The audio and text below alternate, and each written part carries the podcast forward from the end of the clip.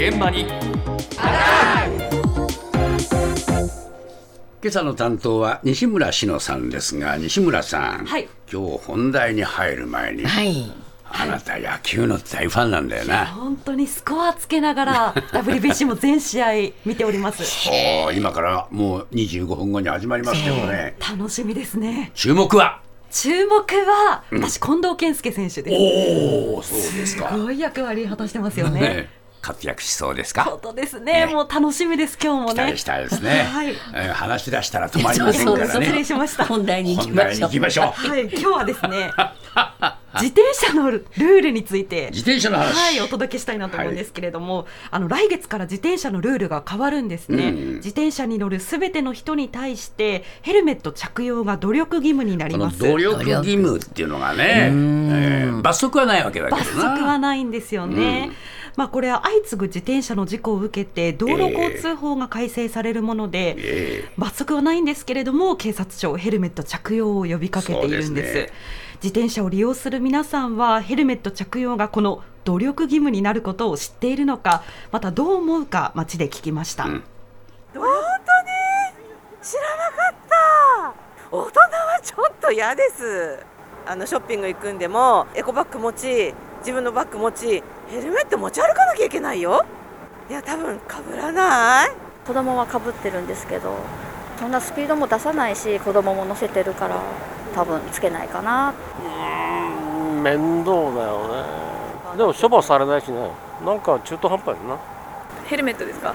新しく買わないといけなかったりするのがちょっと煩わしいかなと思うのでしないと思います。言われてみると確かにヘルメットあった方が安全かなとも思わなくもないので、まあ、いい機会なんで買って着用してみようかなとは思いました、はい、ええ知ってました。つけたいなと思ってます。自分の安全もありますし何かあったら家族がかわいそうですからやっぱり。始めてみないと分からないって結構マスクと同じであると思うんですけどヘアスタイルが乱れるのがちょっとあと夏場の蒸れとかちょっと抵抗ありますねまあそれぞれの言い分わからないでもないわな、そうですね、えーそうですねって言いたくなるような声がたくさんありました、あの知らなかったので急いで買いに行きますという声もあったんですけれども、えー荷物が増えるとか、新たに買うのが面倒ですという声がやっぱり多かったんですね。そうですでね中にはもう買うくらいなら歩きますと 言っちゃう人までいそうました。ですか、はい。ええ警察庁の調べでは去年全国で起きた自転車に乗った人の交通事故で、ええ。死傷者のヘルメット着用率って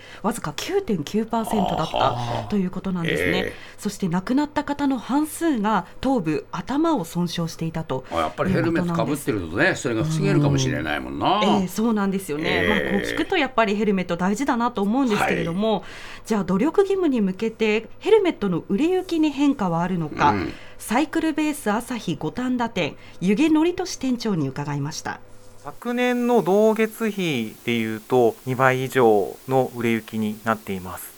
今まではその自転車のついでにこちらからご案内させていただくことでご覧になられる機会が多かったんですがヘルメットを探しに来ましたというお声もいただいておりましてたくさんの反響に驚いております。で12、3種類ご準備がございまして大体60個ほど展示しております。普段の私服でかぶりやすいようなパキッとしたお色じゃなくてあの淡い感じの色味ですね。マットな質感のもの。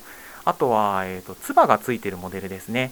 そういったものが人気がございます、えーお客様、えーもしくはスタッフで、まあ、ヘルメットをかぶっていてえー一命取り留めたっていう話をよく聞きますので着用努力義務化がきっかけになってご本人のためもありますしご家族のためにもヘルメットをこうかぶっていただく習慣が一つ出来上がればいいなというふうに考えています。結構種類もあるんだよな。そうなんです、あええのスタジオに写真もお持ちしたんですけれども、はい。ヘルメットっていうと本当だね。ねおしゃれな色がね。そうなんです。少し地味なイメージ持ってたんですけど、ええ。あの淡いグリーンですとか、はい。すごくあの街中でも馴染みやすいようなそうだね。ええヘルメット売る側も一生懸命考えてそうそう。そうですね、ええ。カジュアルなものもたくさんありました。そうですね。でヘルメットってものにもよるんですけれども、うん。このお店では5000円から6000円前後。ああそうですか。はい、そうした中ですね、足立区では区内の対象店舗で購入すると2000円の補助も出るということだからなんですね。補助も出してるの、ええ。はあ。まあ、デザインとか補助などにこうした変化がありましてヘルメット着用が進むかなという兆しは見えました。そう。ですか。はい。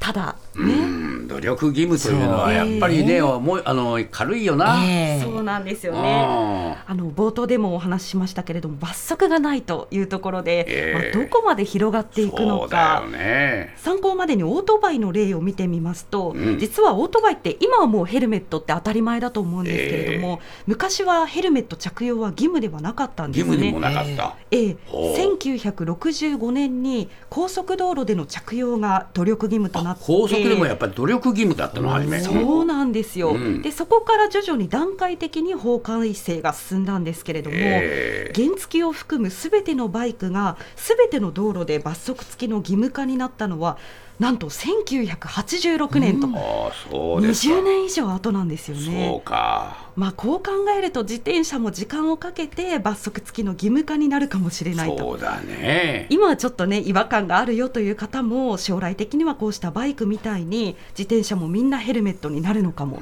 しれないというところなんですね。そうか。はい、では最後自分の命を守るためのヘルメットというのと同じように、ええ歩行者など相手に怪我を負わせてしまう危険についても触れますと、ええ最近は保険が広がっているんですね。そうですってね。はいええサイクルライド保険ミニを取り扱うずっとライド少額短期保険岡田志乃さんのお話です。サイクルライド保険ミニは自分が自転車に乗っていた時に、え人とぶつかってしまいました、え物を壊してしまいましたっていう場合に最高1000万円まで保険の方で保証を担保することができる。合わせてご自身のお怪我も保証されるという形になります。オプションとかにも寄ってくるんですけれども、一月165円からの保険料でご提供させてもらってます。お相手方との示談交渉とかもあのついてますので、安心してそういったリスクに備えていただくということがあの可能になるというのが利点かなと思います。うんあのこうした自転車保険っていうのは携帯大手3社も手掛けたりですとか、はい。掛け金によって保証が大きいものなどいろいろありますのでヘルメットと同時に見直してみてはどうでしょうか。そうだね、うん。これだもうそんなに値段が高くないわけですもんね、保険料がね。やっ安いですね。ぱりね、安全担保するためには、ヘルメットとこういう保険はね、セットかもしれないなというふうに思いますね。